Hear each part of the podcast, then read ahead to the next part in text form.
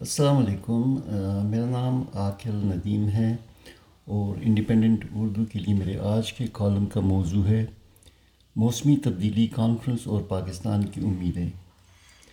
پاکستان میں حالیہ قیامت خیز سیلاب نے موسمی تبدیلی کی شدت اور اس سے جڑی ممکنہ قدرتی تباہیوں کو واضح طور پر دنیا کے سامنے پیش کر دیا ہے۔ پاکستان سیلاب اور مانسون کی شدید بارشوں سے تو آشنا ہے، مگر اس سال کا سیلاب قیامت خیز نوعیت کا تھا۔ جس نے پاکستان کے ایک تہائی حصے کو متاثر کیا اور تقریباً ایک سو پچاس کلو میٹر بڑی جھیل کی شکل اختیار کر لی۔ بارشوں کا حجم صرف سندھ میں اٹھائیس انچ کے قریب تھا، جو پچھلے تیس سالوں کی اوسط سے چھ گنا زیادہ تھا۔ اسی طرح بلوچستان، جو عموماً مانسون بارشوں سے زیادہ متاثر نہیں ہوتا تھا، وہاں بھی اس کی سالانہ اوسط بارش سے پانچ گنا زیادہ بارش ہوئی۔ اس سیلاب نے پاکستان کے ہر سات میں سے ایک شخص کو متاثر کیا اور تقریباً تین کروڑ تیس لاکھ لوگوں کو گھر چھوڑنے پر مجبور کیا۔ اس قیامت خیز سیلاب نے پاکستانی معیشت کو ایک محتاط اندازے کے مطابق تقریباً چالیس ارب ڈالر کا نقصان پہنچایا، جس میں فصلوں، املاک کی تباہی اور مواصلات کے ذرائع کو شدید نقصان شامل ہیں۔ سیلاب متاثرین کا جانی اور مالی نقصان اس کے علاوہ ہے۔ اور ایک تحقیق کے مطابق تقریباً دس لاکھ گھروں کو دوبارہ تعمیر کرنا پڑے گا۔ سیلاب کے ساتھ افراد زر میں بھی شدید اضافہ ہوا کیونکہ سیلاب میں فصلیں بھی بہہ گئیں۔ کھڑے پانی کی وجہ سے آنے والی فصلوں، خصوصاً گندم کی بوائی میں بھی شدید متاثر ہوئی۔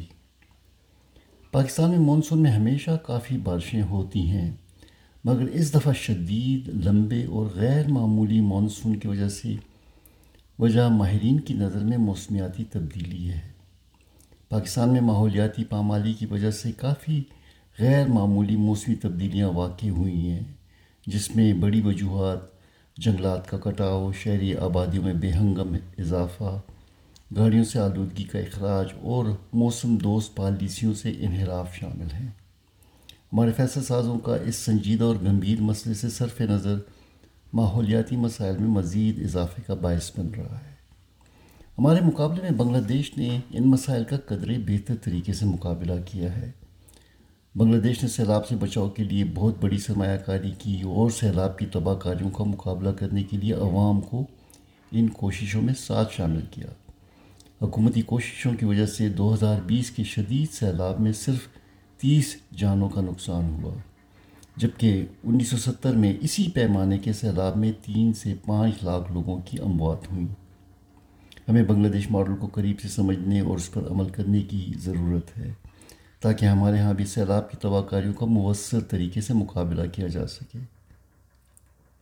ہم اس سال کے سیلاب کا مقابلہ کرنے کے لیے مکمل طور پر تیار تو نہ تھے، مگر حکومت نے سیلاب کی تباہ کاریوں کو مؤثر طریقے سے موسمی تبدیلیوں سے جوڑ کر اقوام عالم کو اس مسئلے کی سنگینی سے آگاہ کیا ہے۔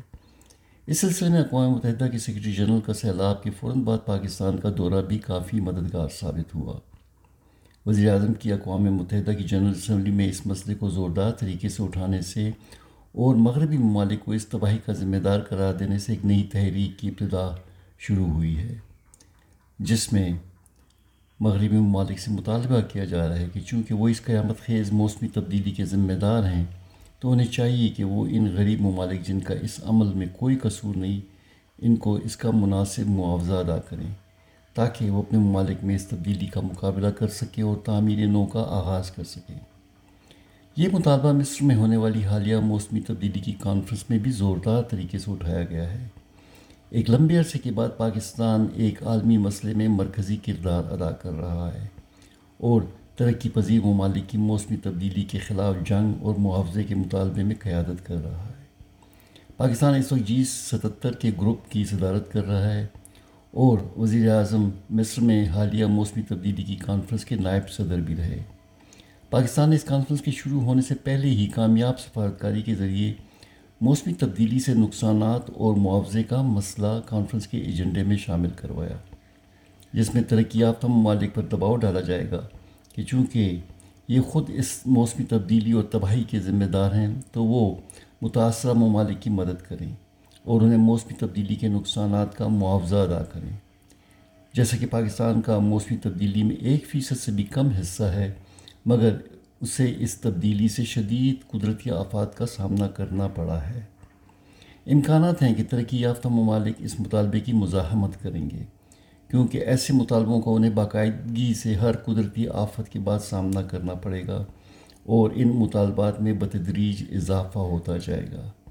لیکن امید کی جاتی ہے کہ مصر میں ہونے والی کانفرنس کے ذریعے ترقی یافتہ ممالک پر دباؤ بڑھے گا اور موسمی تبدیلی سے پیدا ہونے والی صورتحال کا سنجیدگی سے مقابلہ کرنے کے لیے جامع حکمت عملی تیار کی جائے گی اور ترقی پذیر ممالک کو ان کے نقصانات کا مناسب معاوضہ ادا کیا جائے گا۔